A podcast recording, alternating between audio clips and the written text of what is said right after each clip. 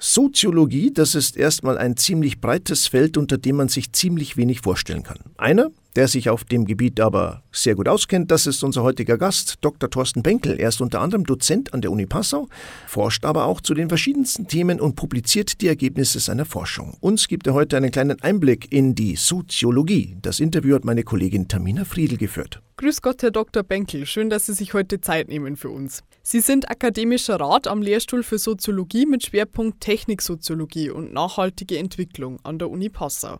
Aber wie sind Sie denn eigentlich in der Soziologie gelandet? Wie war denn Ihr Werdegang? Ich habe ursprünglich Jura studiert und fand es total langweilig. Und irgendwas muss man dann aber ja studieren, wenn man schon mal angefangen hat. Und ich hatte dann Soziologie als Hauptfach mit so ein paar Nebenfächern und ich hatte keine Ahnung. Ich wusste überhaupt nichts. Wir hatten es in der Schule nicht. Ich kannte niemanden, der Soziologie studiert. Ich hatte eine ganz vage Vorstellung, was es eventuell sein könnte, aber eigentlich wusste ich nichts. Aber das hat mich damals, da war ich ja dann so 19, 20, nicht gekümmert, da ich eigentlich nur das Studentenleben genießen wollte und das war nebensächlich.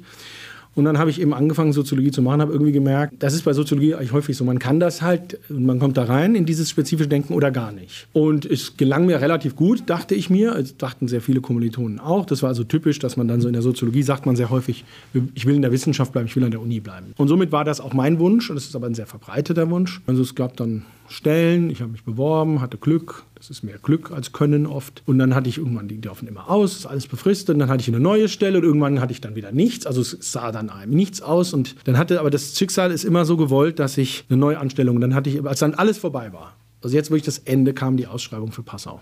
Auf dem Gebiet Ihres Lehrstuhls haben Sie dann noch einmal eigene Forschungsschwerpunkte gesetzt. Welche sind das denn und worum geht es dabei jeweils grob? Mein Schwerpunkt ist sogenannte qualitative Forschung, also nicht Statistik und vor allem so im Bereich Interaktion, also was Menschen konkret miteinander tun. Äh, nicht so sehr Gesellschaft, also nicht so sehr die Betrachtung jetzt des großen Ganzen, sondern eher die Ebene des Austauschs von Leuten untereinander. Und das ist auch noch sehr breit. Ich habe dann so ein paar Spezialgebiete, vor allem Körper, Recht, bisschen Religion, das sind so meine Felder. Und im Laufe der Zeit hat sich dann ergeben, weil man ja Forschungsprojekte macht, Bücher schreibt, Aufsätze, Vorträge, dass man das halt nochmal zuspitzt. Und ich habe dann im Prinzip zwei Schwerpunkte, einmal im Bereich der Sexualität und einmal im Bereich von Sterben, Tod und Trauer. Und warum genau diese Themen? Die Schnittmenge ist da sehr gering, muss ich zugeben. Aber ja, also das sind einfach Felder, die wenig gemacht werden, beide in Deutschland. Und es ist schlau, wenn man sich sozusagen bezieht auf die Felder, die noch nicht so erforscht sind. Und man muss aber auch was machen, was einen interessiert. Und das hat mich interessiert immer. Beide Themen, also Sexualität und Tod, haben gemeinsam, also dass sie, was ich nenne, elementare Formen des sozialen Lebens sind. Also man kommt auf die Welt, weil irgendjemand Sex hatte und man wird selber eine Position zur Sexualität haben und für gewöhnlich selber auch Sexualität haben oder haben wollen. Also es ist sehr fundamental, es treibt viel an. Und Tod ist das Ende, also die Kehrseite. Seite. Jeder von uns wird sterben, jeder von uns wird irgendwann tot sein. Es wird Leute geben, die sich erinnern. Also es ist so alltäglich eigentlich, dass ich mich interessiert habe dafür, äh, warum das so wenig erforscht wird. Dr. Thorsten Benkel arbeitet am Lehrstuhl für Soziologie mit Schwerpunkt Techniksoziologie und nachhaltige Entwicklung an der Uni Passau. Gerade hat er uns schon von seinen vielen Forschungsthemen erzählt, darunter Religionssoziologie, Sexualität und Tod und Trauer. Herr Dr. Benkel, einer Ihrer Schwerpunkte, das haben Sie ja gerade schon angesprochen, ist das Thema Tod und Trauer. Wie sieht denn soziologische Forschung in dem Bereich aus? Woran arbeiten Sie genau? Man kann soziologisch zu Sterben, Tod und Trauer unglaublich viel machen. Ich habe angefangen mit einem Projekt über Friedhöfe. Also die Frage war gar nicht so sehr Tod, weil am Friedhof ist ja schon alles durch, da sieht man keine Leichen mehr. Die Leute liegen da teilweise seit Jahrzehnten, sondern die Frage war, wie spiegelt sich die Lebensweise von Menschen an ihren Gräbern wieder? Also was schreiben die Angehörigen, die Hinterbliebenen da drauf? Und das war so der erste Einstieg. Da ging es noch nicht so sehr um den Tod. Dann haben wir halt eben sozusagen von, das Pferd von hinten aufgezäumt und haben gefragt, was sind das denn überhaupt für Formen der Trauer, die sich da abspielen? Also wie trauern Menschen heute? Und dann haben wir eben das ein bisschen aufgefächert. Waren dann in Krankenhäusern, also so am Sterben dran, in Hospizen am Sterben dran, empirisch auch. Äh, wir schauen uns jetzt aktuell auch an Digitalisierung, also wie das im Internet abgebildet wird, Sterben, Tod und Trauer. Wir schauen auch auf den Tod von Heimtieren. Zuletzt haben wir jetzt ein laufendes Projekt in Kooperation mit der Theologie äh, in der Uni Rostock so der Frage von Materialität im Trauerkontext. Wie hat sich denn der Umgang mit Tod und Trauer im Laufe der Zeit bis heute verändert? Vielleicht auch gerade im Hinblick auf den Stellenwert von Religion in diesem Bereich. Man kann sagen, äh, grundsätzlich Religion spielt ist immer weniger von Gewicht. Also für die ganzen Prozesse des Abschiednehmens. Also Trauer kann ja auch schon zur Lebzeit beginnen. Wenn ich weiß, jemand ist todkrank oder jemand liegt im Hospiz und dann äh, ist ja antizipierbar, diese Person kommt hier nicht mehr lebend raus. Und so die klassischen Trostgeber, also der Glaube oder andere sinnstiftende Elemente, es ist vor allem Religion, äh, die funktionieren heute nicht mehr gut, denn sie trösten die Leute halt nicht. Also der Verlust ist da, der Verlust ist irreversibel. Die Aussage, es gibt ein Jenseits, es gibt einen Himmel, wir sehen uns wieder, überzeugt kaum noch Menschen heutzutage. Es gibt da religionssoziologische Studien. Es gibt eher eine Tendenz dann zu spiritistisch-esoterischen Vorstellungen, also dass man sagt, da fliegt der Vogel durch den Garten, das ist vielleicht die Seele meines Mannes. Also Leute sagen sowas. Das ist ja kein klassisches religiöses Sinnangebot, sondern das bastelt man sich selber. Da sind wir dann auch im religionssoziologischen Bereich mit so Bastelüberzeugungen, die man also nach eigenem Gusto errichtet. Also das ist ein Zeichen von Autonomie. Ich will selbstbestimmt trauern, ich bin selbstbestimmt den Verlust sozusagen mit mir selbst ausmachen, mit meinem engsten Familienkreis. Das ist der große Trend. Gerade haben wir schon gehört, äh, dass sich die Bestattungskultur in den letzten Jahren doch ganz schön verändert hat dass sie individueller geworden ist. Dem ist der Soziologe noch ein wenig genauer nachgegangen und darüber sprechen wir jetzt mit ihm. Tamina Friedl hat ihn getroffen. Ein Ort, der immer noch fest mit dem Lebensende verbunden ist, ist der Friedhof. Welche Bedeutung haben Friedhöfe denn heute überhaupt noch, auch vor dem Hintergrund der Individualisierung, die Sie ja gerade schon angesprochen haben? Naja, Friedhöfe kann man jetzt erstmal nicht, die kriegt man erstmal nicht los, weil ich meine, die sind eine Speicherstätte für tote Körper. Und äh, diese Funktion werden sie beibehalten, ist keine Frage. Und sie haben natürlich auch die Funktion, ein öffentlicher Trauerort zu sein. In einer individualisierten Welt ist das Interesse an öffentlicher Trauer gering, aber existiert natürlich noch. Äh, ich glaube, der Friedhof ist kein Auslaufmodell. Es gibt diese These, die vertrete ich ausdrücklich nicht, sondern der Friedhof hat einfach Konkurrenz bekommen durch Naturbestattung oder eben durch Aneignungen der Asche zu Hause oder Diamant oder was auch immer. Und der Friedhof hält sich aber relativ relativ gut, denn viele Leute assoziieren mit Tod ja automatisch Friedhof nach wie vor.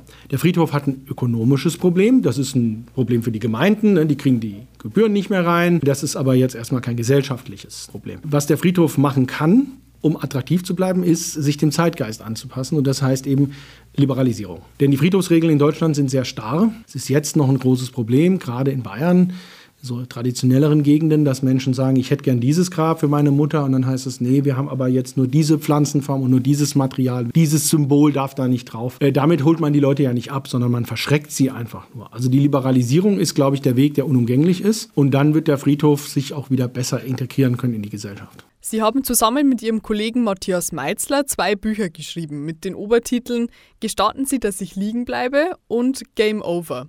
Worum geht es darin denn?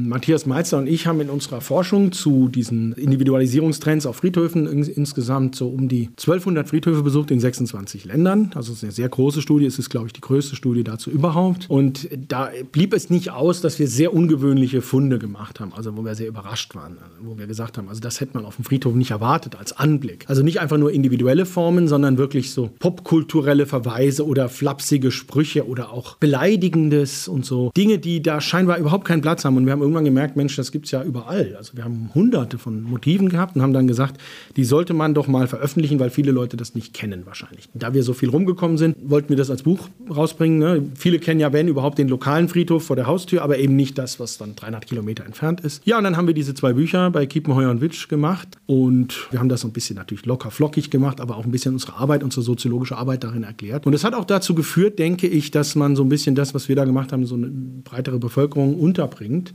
Konnten Sie irgendwelche Trends erkennen, was die Gestaltung von Grabsteinen betrifft? Ja, der Haupttrend ist vor allem dieser Bezug auf die Lebensleistung des Individuums. Also es wird am Grab nicht so sehr in die Zukunft geschaut, also wir sehen uns wieder und es gibt ein Jenseits und dies und das, sondern es wird geschaut, was hast du geleistet. Also du warst ein toller Sohn, du warst ein großartiger Vater, du warst ein toller Ehemann, du warst ein wertvolles Mitglied des Motorradclubs, du warst ein toller Drummer in unserer Band. Also je individueller, desto stärker scheint es Menschen bei dieser Trauerbewältigung zu unterstützen. Zu sehen am Grab, dieser Mensch war wirklich einzigartig, der hatte eine einzigartige einzigartige Überschneidung von Hobbys, von Interessen, von Leistungen.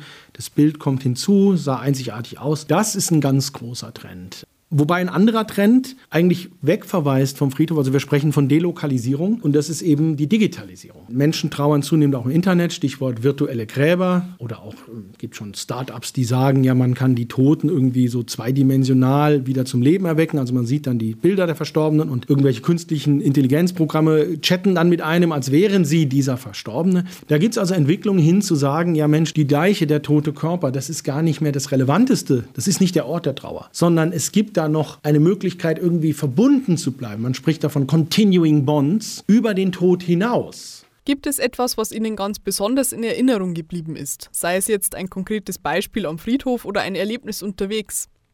Also es gibt immer diese Momente, wo man sagt, wow, jetzt, jetzt sehe ich was, was ich noch nie gesehen habe. Krass. Und ich bin überrascht und ich muss jetzt Dinge hinterfragen und neu denken. Dann kommt wieder die Sättigung, ach, man hat alles schon gesehen und dann kommt die nächste Überraschung. Also interessant ist vielleicht für mich immer wieder die Kreativität, gerade von Hinterbliebenen, wie sie trauern, am Grab oder zu Hause oder anders oder auch wenn sie gar nicht trauern. Also es gibt Menschen, die zum Beispiel die Asche ihrer Verstorbenen zu diesem Diamanten pressen lassen. Das kostet dann ein paar tausend Euro und dann gehen die hin, nehmen diesen Diamanten, fliegen nach Griechenland, wo man zusammen im Urlaub immer war und werfen den in die See. Ne? 8000 Euro weggeworfen. Weil sie sagen, ich habe das meiner Frau versprochen, dass ich das tun würde. Das haben wir besprochen und das Geld spielt gar keine Rolle dann auch. Den Leuten ist es wichtiger, ihre Trauer umzusetzen und die Kreativität, welche Wege Leute finden, da Regeln zu umgehen, Gesetze zu untergraben haben und eben doch das Versprechen wahrzumachen. Das ist immer wieder erstaunlich und da haben wir immer wieder neue Geschichten. Ist diese Veränderung der Bestattungskultur eigentlich großstadtspezifisch oder ist sie auch schon in Passau angekommen? Es gibt einen Verzögerungseffekt. Also wir haben das untersucht. Die Großstädte sind die Pulsgeber, kann man sagen. Und die Kleinstädte, da sickert das allmählich rein. Also ein gutes Beispiel sind Fotos an Grabstätten. Die gibt es so seit den 80er, 90ern. Erst als eher illegal angebracht. Jetzt mittlerweile sind sie weitgehend akzeptiert. Da waren die Großstädte sehr führend. Aber mittlerweile haben wir das auch in dörflichen Regionen. Also das nimmt zu, weil es ist ja auch klar, wenn Leute das woanders sehen und haben dann selber einen Trauerfall, sagen sie, es wäre auch bei uns schön. Also meiner Meinung nach werden die kleineren Ortschaften alle Trends nachholen, aber eben mit einer gewissen Verzögerung, die auch mal Jahre oder Jahrzehnte vielleicht sogar ist. Sterben, Tod und Trauer sind ja immer noch eher Tabuthemen in der Gesellschaft. Wie sind denn dann die Reaktionen beispielsweise auf Ihre Bücher? Eigentlich sind die Rückmeldungen sehr positiv. Also Leute schicken uns dann auch Grabsprüche oder Fotos von ungewöhnlichen Gräbern, die sie gefunden haben. Also das ist so die übliche Reaktion. Schauen Sie mal, ich habe was für Ihr Buch und so. Die Reaktionen sind meistens, also wenn man auch Lesungen oder so macht, öffentliche Veranstaltungen, äh, immer sehr positiv. Na naja, gut, die, denen es nicht gefällt, die würden da vielleicht auch nicht kommen. Das ist klar. Aber wir hatten so ein bisschen die Sorge, dass Menschen sagen würden, ja, das ist so ein bisschen kritisch, wenn man Humor äh, und Tod verbindet. Wobei den Humor, der kommt ja durch die Grabsteine rein. Also die Menschen, die diese Grabsteine beauftragt haben, die haben ja den Humor, gar nicht so sehr wir, die wir sie gesammelt haben. Aber die Kombination funktioniert schon, weil eben Tod nicht mehr so einseitig gedacht wird. Lässt sich Ihre Forschung denn in irgendeiner Form in der Praxis anwenden? Die Idee von Wissenschaft ist immer, und so ist es auch in diesem Fall, dass das natürlich eine Praxisrelevanz hat. Also beispielsweise war ich Sachverständiger im Landtag bei Gesetzgebungsverfahren, ne, Stattungsgesetzgebung. Also einfach, weil man als Experte dann in die Situation kommt, dass man einen Überblick hat, den andere nicht haben. Äh, wir werden oft eingeladen von den Kirchen, von Bestatterverbänden, Steinmetzverbänden, also Praktikern, Berufspraktikern. Und am Schluss kann man dann den Praktikern sagen, auch den Kirchen zum Beispiel, auf was sie sich einstellen müssen in den nächsten Jahren und Jahrzehnten. Also wie Leute trauern wollen, wie Leute bestattet werden wollen, welche Probleme kommen werden und wie man diese Probleme vielleicht abfedern kann. Welche Projekte haben Sie jetzt für die Zukunft geplant? Grundsätzlich ist es so, es gibt einen Arbeitskreis äh, Thanatologie in Deutschland, da bin ich Mitglied mit, mit anderen Kolleginnen und Kollegen. Wir arbeiten jetzt im Verbund an insgesamt, ich glaube, sieben oder acht Universitäten. Es gibt eine Publikation, die an der Uni Passau entsteht, das Jahrbuch für Tod und Gesellschaft, dieses Jahr erstmals erschienen, wird jetzt jedes Jahr erscheinen. Wir haben halbjährliche Treffen dieses Arbeitskreises, auch mit externen Gästen. Im November haben wir eine Tagung an der Uni Passau zu dem Verhältnis von Film und Tod. Das ist zum Beispiel in diesem Kontext. Und es entsteht also also durch diese Zusammenarbeit sehr viel. Ich persönlich habe jetzt zum Beispiel zuletzt über Suizid publiziert, nachgedacht. Jetzt kommt die Digitalisierung wieder. Das hängt auch so ein bisschen davon ab, was fragt man mich an und was soll ich jetzt machen. Ja, ich denke, wir haben für die nächsten Jahre gut zu tun. Das Thema ist ja nie nicht en vogue. Das war Menschen und Geschichten. Ein herzliches Dankeschön an Kollegin Tamina Friedl und natürlich vielen herzlichen Dank, dass Sie uns heute den Einblick in Ihre Arbeit gegeben haben, Dr. Thorsten Benkel. Alle Ausgaben von Menschen und Geschichten finden Sie übrigens auch auf der Bistumswebseite www.bistum-passau.de. Einfach im Suchfenster Kirche bei unser Radio eingeben, dann können Sie alle Folgen im Podcast nachhören. Jetzt wünsche ich Ihnen erstmal noch einen schönen Tag. Wir hören uns dann nächste Woche wieder. Bis dahin, Servus und auf Wiederschauen.